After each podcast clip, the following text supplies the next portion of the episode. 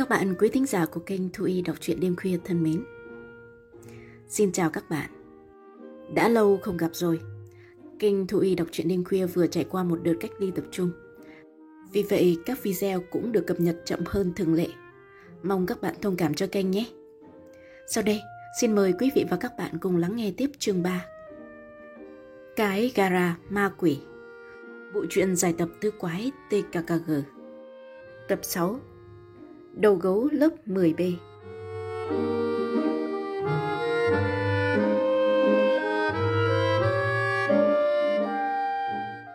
Đại ca TKKG bách bộ thật nhàn hạ quanh ngôi nhà quét vôi màu xanh lá cây. Phía sau là một gara đủ sức chứa hai xe hơi có đường trải nhựa dẫn vào tận chỗ. Dường như không có ai ngó ngàng gì đến mảnh vườn sơ xác dưới cây nắng mùa hạ thiêu đốt. Mặc mấy bụi sâu tuyệt tự không sinh trái nổi. Rõ ràng các chủng loại xe hơi đều né con đường lồi lõm này. Tặc xăng ung dung bước lại gần cổng ngôi nhà. Từ đó hắn lặng lẽ núp sau một thân rẻ cổ thụ. Hắn tập trung quan sát. Á à, gã anh chị đầy máu găng tơ Otto Daibondo. Còn có biệt danh Diều Hâu, đang lùi ra khỏi nhà theo cửa hông. Coi, gã trong phục quần jean, lết đôi ủng nặng trịch, khoác áo da đen cố hữu. Lúc di chuyển hai vai diều hâu không ngớt đung đưa như một con đười ươi bộ mặt bự bự dã thú của gã coi có uy làm sao. Gã rút chìa khóa, mở cánh cổng bằng thiết che kín cây gara. Lúc diều hâu hất cánh cổng lên. Tặc răng giật nảy mình. Hắn thầm cảm ơn Thượng Đế về báu vật vừa thấy. Nào, trong gara có một chiếc xe Jeep. Kế bên còn có một chiếc xe gắn máy đã chóc cần sạch lớp sơn. Nhưng kia kìa, sau bức tường dưới ô cửa sổ nhỏ, một chiếc xe đạp đua đang dựng ở đó thật là cầu thả. Tặc xăng đứng cách xe trên 50 mét, tầm nhìn chỉ dính trúng kỳ đồng và cái yên xe, nhưng chỉ cần một ít phát giác đó, hắn đã cảm thấy mình như được lên thiên đàng. Đai bundle đẩy chiếc mô tô hắc ám ra ngoài, gã đóng cổng và khóa lại, và hét lớn với một kẻ nào đó đang lối húi ở đằng sau nhà. Nếu có chuyện, tìm tôi tại nhà hàng Fastoria. Thằng anh chị phóng lên xe, như thể một ông chủ lớn tập sự với chiếc mô tô đời mới nhất. Quả là khôi hài. Kịch cỡm, giữa lớp sơn đã chóc gần hết và chiếc áo da bảnh bao của hắn. Tuy nhiên, cho dù gã có là một thằng hề, tặc răng cũng chẳng thèm để ý. Hắn cần nhập tâm mấy chữ Fattoria hơn. Nhà hàng Fattoria ư? Hắn đã từng đạp xe ngang tiệm ăn ý này nhiều lần. Lúc diều hâu Debondo biến mất, tặc răng tìm hiểu cấp tốc, kẻ đằng sau nhà bằng cách nhổm dậy, chạy. Hắn rón rén theo mép bên trái để vòng sang phần tường không quay ra sân. Ây chà, từ góc khuất của gara, hắn thấy rõ một một người đàn ông cành càng như một kinh công, chúi đầu dưới gầm chiếc xe hơi hiệu Porsche màu đỏ chói. Ông ta quay lưng lại phía hắn. Tặc răng rắn mũi vào cánh cửa kính thứ nhất trên tường sau cara. Mặt kính thủy tinh đục ngầu vì bụi bặm nhưng cũng đủ để cho hắn chết điếng vì chiếc xe đạp đua của mình. Chiếc xe hiện ra lù lù như có thể sờ tay vào được. Mày làm gì ở đây hả thằng nhãi? Ô tô Daibondo bố bắt đầu xé lên. Trời ạ, hai cha con lão giống nhau như hai giọt nước cũng là bộ mặt ấy, cũng là hàng ria trổi xề tua tùa ấy. Được lão hóa thêm 20 năm. Lão kinh công sắn tay áo lòi những hình xăm phụ nữ rất khả ấu. Chiếc mò lết to tướng trên tay lão vung về. Tặc răng đã chuẩn bị trước trường hợp này. Tôi cần tìm lại chiếc xe đua, thưa ông Taibondo. Cái gì? Mày biết cả tên cúng cơm của tao nữa hả? Vâng, thưa ông và xin báo cho ông rõ cậu quý tử con của ông đã thổi bay chiếc xe đạp của tôi. Anh ta đã dùng kìm vạn năng để cắt khóa vòng đáng mặt một quái dế. Tôi không khoanh tay. Lão Laibondo chu lên như sói. Mày điên rồi thằng nhóc người Ý. Mày còn phải học cách làm người ở nước này. Tặc răng cười khẩy. Ông lú lẫn rồi, Debono. Tôi không phải là người Ý dù là tóc có màu sẫm. Mà ví dụ tôi có là người ngoại quốc cũng chẳng sao. Nhân loại đều có nhiệm vụ thông báo với cảnh sát về bọn tội phạm. Thưa ông Debono, chiếc xe đạp đua của tôi hiện sờ sờ trong gara xe hơi của ông. Ông nghĩ thế nào? Thế nào hả? Lão liếm mép như cuống họng không còn một chút nước bọt. Nhưng lúc khạc nhổ thì lão tống xuống mặt đất dưới chân tặc răng một bãi nước bẩn cực kỳ. Tài bồn đồ lâm bầm. Tao thách mày đó, nhãi rành. Chẳng ai tin rằng chiếc xe kia là của mày cả. Sao? Không tin à? Tên tôi rành rành trên miếng kim loại dưới yên xe. Peter Caston. Tài bồn đồ bố, mặt tái nhợt. Tuy nhiên lão chỉ tái nhợt chưa tới vài giây rồi xào quyệt hơn lúc nào hết. Tao sẽ không mở nhà xe ra cho mày hạ hề đâu. Thằng người ý chó chết. Tao, tao không có chìa khóa. Ông là kẻ tổng phạm. Tặc răng nói từng tiếng một và vườn quanh lão. Coi, những hình vẽ xăm trên da thịt Daimondo muốn trồm ra khỏi cơ thể lão già cường tráng để cấu xé hắn. Hắn nảy sinh một quyết định chớp nhoáng. Chạy. Hắn chạy được hơn 200 mét, vẫn thấy ông già của diều hâu dán cái nhìn dính chặt sau lưng. Tắc răng dừng lại ở một trạm điện thoại công cộng. Hắn vừa điều tiết hơi thở, vừa lục danh bạ điện thoại có ghi số máy của đồn cảnh sát tại tòa thị chính. Thượng sĩ Carton Becker, người đã lập biên bản vụ trộm xe đạp của tặc răng, alo từ bên kia đầu dây. Tặc răng nhanh chóng trình bày các sự kiện và kết thúc. Các anh hãy hành động gấp, em phải chạy lại cửa hàng phụ tùng xe hơi đó để quản lý chiếc xe đạp. Lão Daibondu dám làm bất cứ cái gì kể cả việc tổ táng tăng vật, em cần theo dõi lão. Tôi tới ngay. Vậy là xong. tạc răng mở cuộc hành trình khứ hồi bằng phương pháp chạy. Hắn cắm đồ cắm cổ lướt dọc phố nhà mới dài vô tận. Rẽ tiếp vào phố phong cảnh. Lao qua một loạt cây dè và trưng hừng vì ngó thấy chiếc xe đạp báu vật của mình. Chiếc xe đạp dựa vào phong tên nước chệm trễ cách ngôi nhà Daibondo tới 200 mét. Tặc răng tê tái. Lão kinh công Daibondo định phủi tay một cách dễ dàng đến như vậy ư. Hắn kiểm tra chiếc xe. Mọi thứ hầu như còn nguyên vẹn. Tốt, giờ thì chỉ có việc đạp xe đến sát ngôi nhà màu xanh lá cây đó, chống một chân xuống vỉa hè và chờ đợi. Hắn đợi không lâu lắm, thì một xe cảnh sát chờ tới. Thượng sĩ Kattenbecker thò đầu ra khỏi buồng lái hỏi nhỏ. Ông Daibondo đã trả lại em chiếc xe đạp rồi à? Tặc răng nhăn nhó. Không dám đâu, thưa anh. Hắn kể lại trò chơi phủi tay của lão già. Kattenbecker chỉ bất lắc đầu. Hỏng bét. Như vậy là ông ta đã gỡ được sợi dây thòng lọng ra khỏi đầu và được liệt vào danh trạng ngoại phạm rồi. Em biết chứ, chỉ mình em là nhân chứng duy nhất để chống lại cái lưỡi của ông ta. Anh cảnh sát xuống xe và cùng với tặc răng tiến lại chỗ ô tô Daibondo bố. Quái thật, lão già tinh danh tiếp tục lau chùi chiếc xe hơi mà không tỏ thái độ gì. Kattenbecker nắn gần lão. Em Peter Catton này buộc tội con trai ông ăn cắp xe đạp và ông là tòng phạm chứa đồ gian. Hồi nãy em ấy trông thấy tăng vật đựng trong cái gara và báo ngay điện thoại cho tôi. Tại sao bây giờ chiếc xe đạp lại nằm cạnh phông tên nước? Tôi muốn ông trả lời. Taekwondo lùng lộn như một con heo bị chọc tiết. Đúng, đúng là thằng nhãi danh có xâm nhập gia cư bất hợp pháp. Tôi tống cổ nó không thương tiếc. Phải, nó đã nhìn thấy chiếc xe đạp trong gara. Chứ sao, đó là chiếc xe đạp đua của tôi. Không phải của nó. Các người không tin cứ việc liếc mắt, nhưng chớ có vụ oan giá hỏa cho người lương thiện. Lão khoát tay, chỉ về phía gara mở cửa toang hoác. Viên cảnh sát không còn cách nào khác là quan sát tường tận hiện trường. Trời đất, lão Daibondo đắc thắng lôi từ gara ra một chiếc xe đạp đua te tua nằm ở bức tường sau. Sườn xe cũ xích, lớp thiếc đã bị ăn mòn.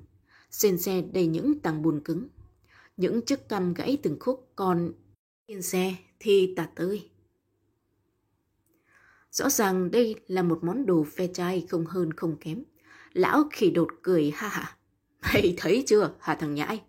Tao có xe đua mà. Mày bị lé rồi. Mặt tắc răng lạnh như tiền. Tôi đã dự tính trước rằng ông sẽ ném đá xấu tay, nhưng không ngờ ông thực hiện nhanh thế. Ai lại không biết chính ông đã dắt chiếc xe đạp của tôi dựng ở phong tên, rồi xuống từng hầm vác chiếc xe cà trớn, đáng đặt vào viện bảo tàng thế chỗ trong gara này.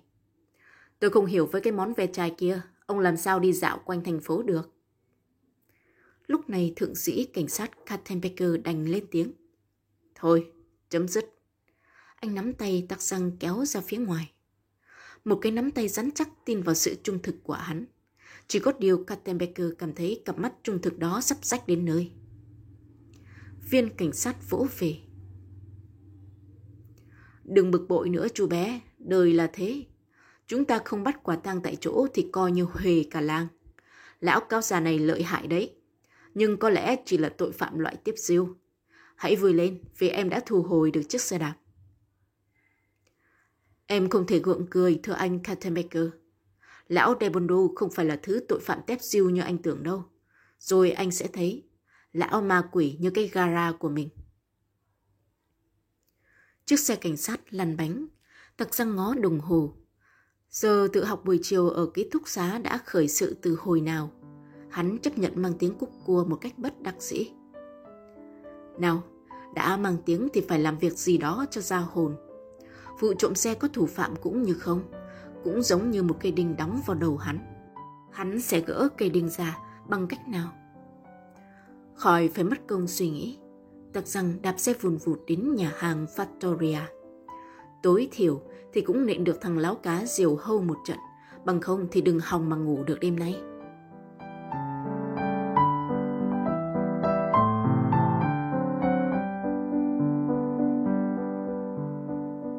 Chương 4 Tên cầm đầu người Ý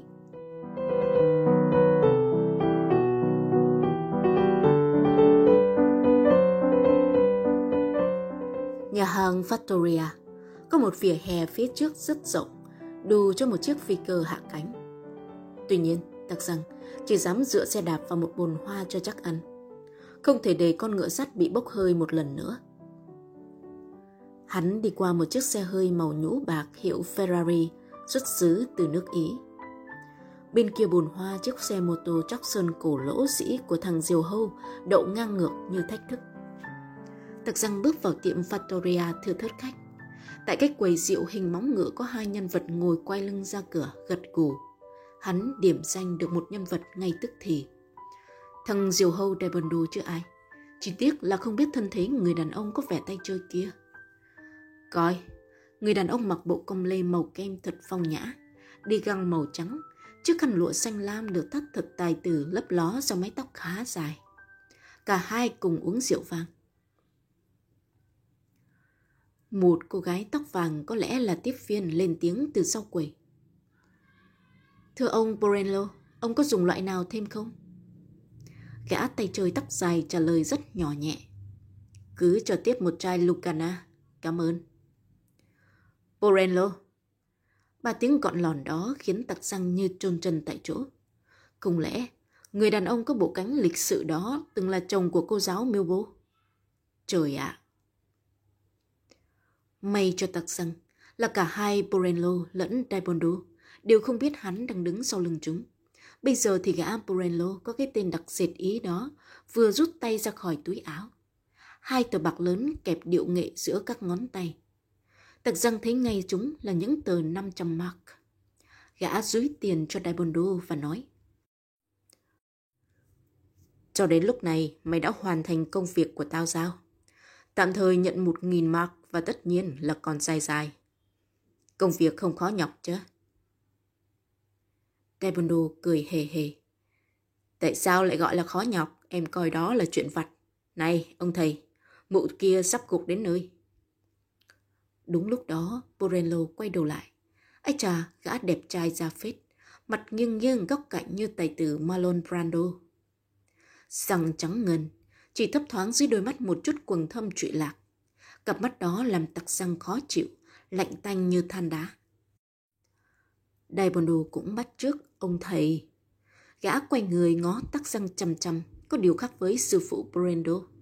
Mồm thằng diều hâu há hốc Tặc răng đã nghĩ ra cách kiếm chuyện.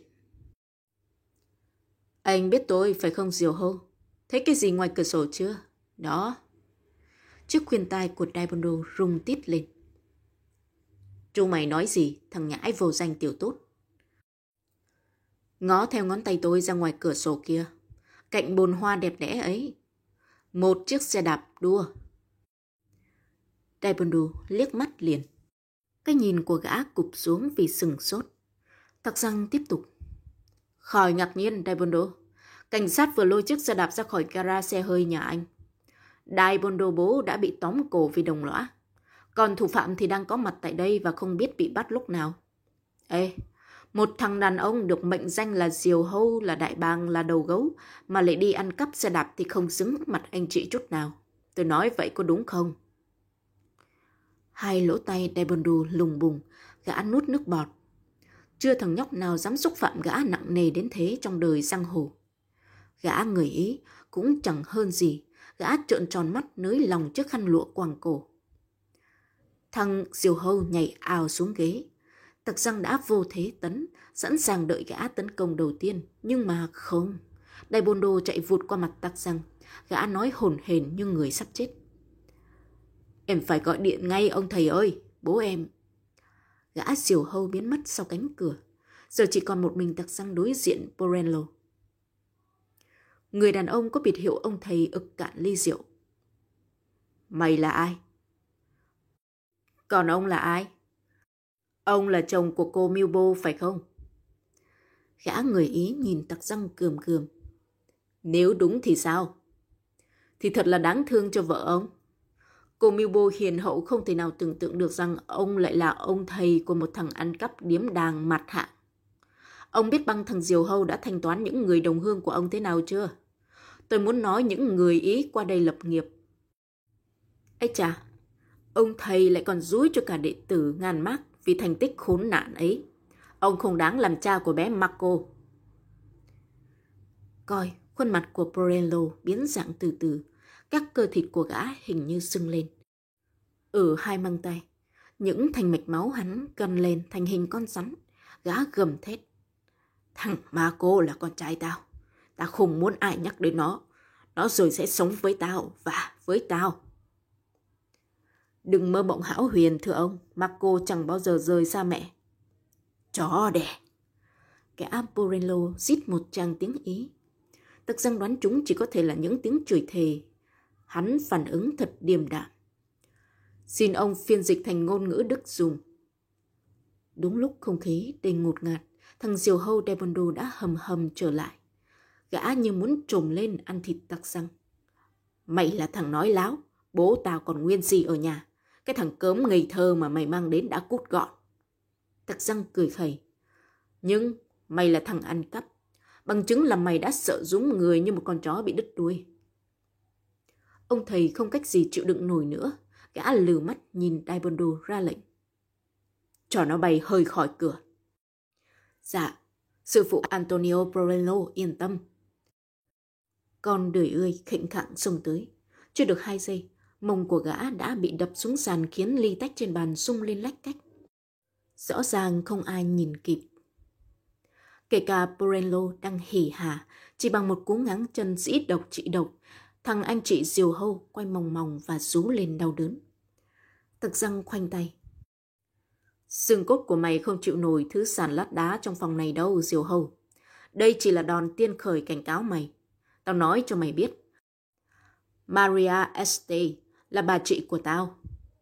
Maria người Ý đó, mày hiểu chứ? Nếu chị ấy và bạn trai của chị ấy là Fabio Leone, có mệnh hệ nào thì mày như đòn. Thân thể mày sẽ dị dạng đến mức độ bác sĩ cũng phải lắc đầu. Mày rõ chưa, con đời ơi? Hắn đưa cái nhìn khinh bỉ chiếu tướng Porello và bỏ đi trước cặp mắt thán phục của cô tiếm viên tóc vàng và hai người bồn bàn đang tỏ lòng hâm mộ. Lạy trời, đừng xảy ra bất cứ một cuộc xô xát nào nữa. Mình đâu phải là một sát thủ.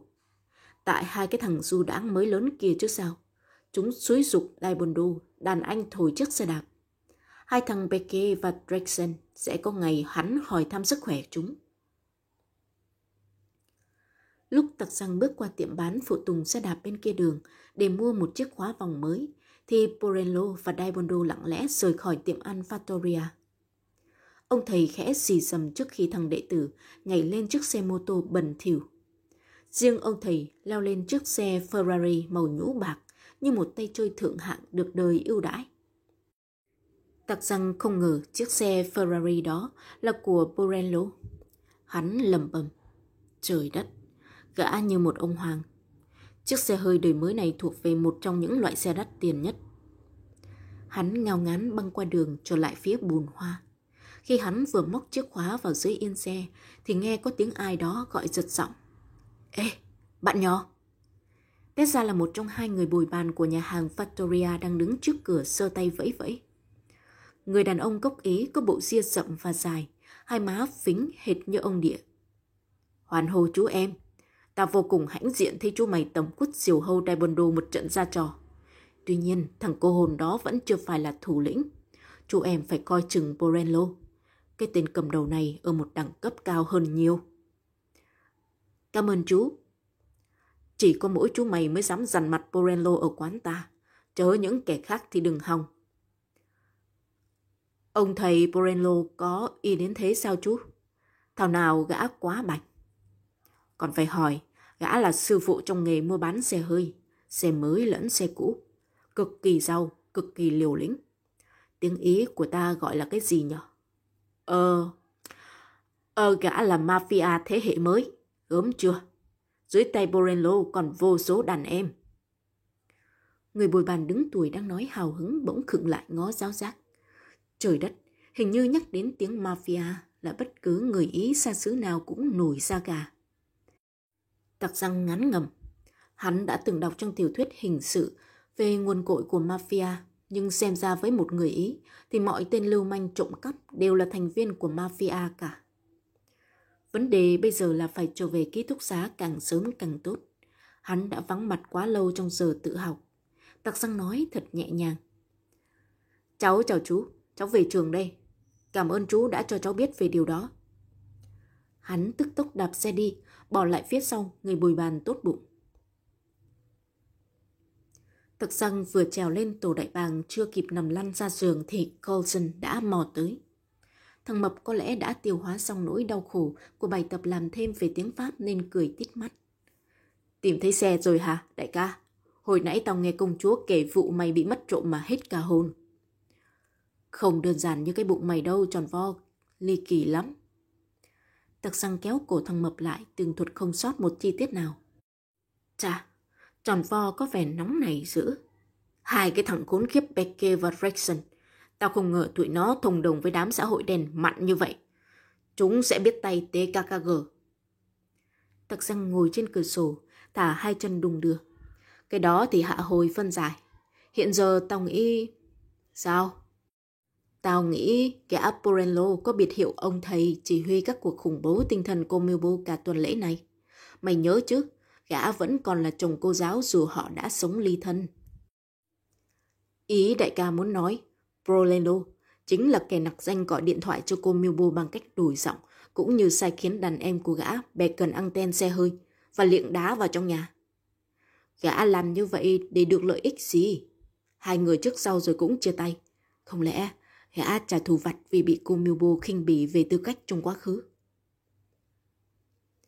Tao chưa thể biết được nguyên nhân. Cũng có thể gã trả thù vặt cũng có thể vì một lý do khác. Tao biết rằng Porello đã trả công cho thằng diều hâu Daibondo một nghìn mark. Vậy là rõ ràng, sau khi đó đến phiên thằng diều hâu trích tiền thưởng cho hai thằng đàn em của gã, thằng Becky và... Khoan đã tròn vo, tao nhớ ra rồi. Ông thầy Borello có nói thằng bé Marco là con trai gã và phải sống với gã. Trời ơi, chẳng lẽ mọi hành động khủng bố của Milbo là nhằm mục tiêu giành giật thằng bé Marco sao? Mình cần phải tham khảo cô Milbo chuyện này. Thằng Coulson cảm thấy bồn chồn đến độ phải đi qua đi lại. Nào, không khí mắt rượi buổi chiều đã lùa vào trong cửa sổ.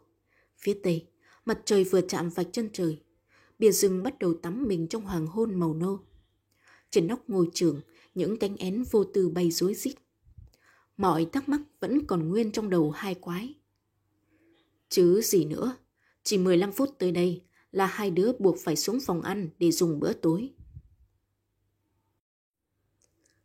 Y chang thường lệ, cửa phòng ăn diễn ra cảnh chen lấn xô đầy của đám đông học trò các lớp lớn 11 và 12. Thực rằng là một trong số ít những học sinh nhỏ tuổi hơn được hưởng ngoại lệ về chuyện không bị ai xâm phạm. Nếu không tin, thì cứ thử đụng vào nhà vô địch nhu đạo sẽ biết mùi mẽ ngay. Ai lại chẳng danh, hắn đang là đương kim quán quân môn judo của trường nội chú.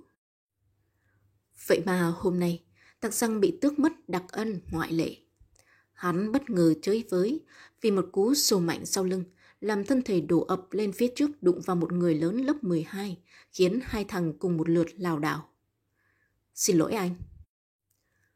Tặc răng vừa mở miệng, vừa xoay ngược 180 độ, tóm gọn đôi vai kẻ thích khách, tức thì. Hắn sừng sốt vì nhân vật cả gan vuốt sâu hùm kia chính là thằng Ulrich chết nhát. Mày... Thằng Ulrich lắp bắp. Tôi, tôi không cố tình. Có... có ai đó ngáng chân tôi. Thôi được, tặc răng buông đôi vai gầy đét của nó ra. Hắn chẳng lạ lùng gì Ulrich. Thằng này đáng thương hơn là đáng trách. Bởi vì Ulrich chưa bao giờ dám làm mất lòng bất kỳ ai. Nó đã 16 tuổi mà thân thể cỡ mới 14. Tặc răng tươi tỉnh trở lại và đến bàn ăn. Thằng tròn Vo đã lùi như con lươn trong đám đông chệm trễ ở ghế từ hồi nào. Nó thống kê vành vách. Bữa chiều khá đấy. Này nhé, có nước trà, cá muối, cộng khoai tây luộc và sâu tây chăn nước sốt. Ăn đi, rồi tao nói chuyện cho nghe. Cái gì nữa hả, đại ca? Tụi mình có thể nghiên cứu về thằng Ulrich. Cái thằng đèn nhà ai, nhà nấy rạng đó hả? Một đứa vô tích sự, chưa giờ đến gáy đã cò rúm. Tặc răng suýt ấn đầu tròn vo xuống đĩa súp. Trời ạ, mày không hiểu gì sao? Nó học cùng lớp với hai thằng đầu gấu tất nhiên phải dành những vụ chống đối lại cô giáo miêu bô do hai thằng kia phát động. Ờ, vậy thì mày làm đi. Tao tin rằng mày chỉ cần trợn mắt là thằng thỏ đế đó phun ra hết. Tội nghiệp thằng nhỏ con Ulrich. Nó ngồi cách tặc răng ba bàn trong tư thế an phận. Nó không dám trò chuyện với ai. Cái miệng nó như á khẩu bởi một miếng xương cá. Hai quái kiên nhẫn đợi Ulrich đứng lên và bám theo nó cấp kỳ. Coi, thằng bạc nhược này không hiểu có linh tính gì mà cứ thập thò không dám di chuyển qua khỏi tấm bảng đen. Tặc răng choàng cái bóng khổng lồ lên khuôn mặt tiểu tụy của nó. Dành chớ, Ulrich. Hai bên mép của Ulrich còn dính đầy sữa chua. Cái thằng ở bẩn còn hơn cả tròn vo. Hai cái mép nó mấp máy. Ờ, ờ. Tụi này muốn mời bạn lên phòng chơi. Ờ, được mà. Ba đứa kéo nhau lên tổ đại bàng. Lần đầu tiên trong đời tròn vo buộc phải áp dụng phép xã giao lịch sự với một thằng nó không gọi là bạn và tất nhiên không thích chút nào. Nó mới bỏ ra bàn mấy thanh kẹo sô-cô-la chưa kịp mời mọc thì chúng đã chui tọt vào miệng Ulrich nhanh như chớp. Tròn vo giận tái mặt tiếc của. Tặc Giang không thèm để ý sự phàm tục của cả hai đứa. Hắn vô đề ngay. Bạn nghĩ sao về cô Milbo? Ulrich liếm môi và mắt không ngừng liếc sang bộ mặt tím của gia chủ tròn vo. Cô Milbo ấy hả? Cô ấy... Um, ừ, cô ấy... Cô ấy là một giáo viên xuất sắc, một người phụ nữ hiền diệu và thương học trò đúng không? Ồ, ồ đúng, cô Milbo đúng như vậy. Vậy thì đáng lẽ lớp các bạn phải biết trân trọng cô ấy, chứ sao nữa. Thế mà hiện giờ sự việc đang diễn ra ngược lại. Tôi không hiểu tại sao các bạn lại hùa nhau hành hạ cô giáo của mình, ha? Đó là chuyện khả ấu không thể tưởng tượng nổi ở trường này. Cô Milbo đang sợ hãi và kiệt sức. Mình chưa hiểu. Mày đừng có ngây thơ cụ nữa, Eric. Kẻ nào đứng đằng sau vụ khủng bố này, cứ nói tao nghe, đừng ngại. Trời ơi, thằng Becker muốn thế, thằng Rexen cũng muốn như thế. Chẳng thằng nào dám đương đầu với chúng, mà đã không dám đương đầu thì phải nghe lời chúng chứ sao. Tặc răng nhún vai.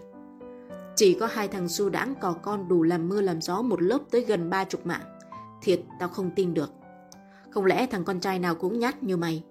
Giá chót phải có vài đứa mã thượng nữa chứ. Ờ, ờ thì cũng có. Ba chàng hào hớn ngoại chú Fresen, Tipo, Solitso chứ ai. Ba bạn đó không tham gia những vụ khủng bố của giáo Mưu Bô và lãnh gọn một trận đòn thừa sống thiếu chết trong thành phố. Chà, có vấn đề đây. Mày biết ai đánh họ không? Becky và Drexen cộng với ba thằng du đãng chạy mô tô cỡ 20 tuổi. Năm thằng quần họ tươi bời hoa lá dưới sự điều khiển của đại ca Điều Hâu. Sau lần ăn đòn đó, bà hào hớn Dresden, Tipo, Solitso đã thay đổi hẳn thái độ. Ba thằng này hiện là những đứa tiên phong hành hạ cô Milbo một cách hùng hằng nhất. Lại chúa, những thằng còn lại trong lớp nhìn tấm gương đám Dresden mà hết hồn. Tất cả đều phục tùng bọn Becky và Dresden giam rắp. Ulrich vừa kể vừa dùng mình. Nó có cảm tưởng như cái lưỡi hái tử thần của hai thằng du đãng kia đang kể sát cổ. Tặc răng chấn an thằng thỏ đế ngay. Cô tao bên cạnh là mày yên trí. Hình như mai mày mới có 2 giờ anh văn của cô Milbo phải không? Tốt lắm. Mày sẽ thấy tao bảo vệ mày như thế nào?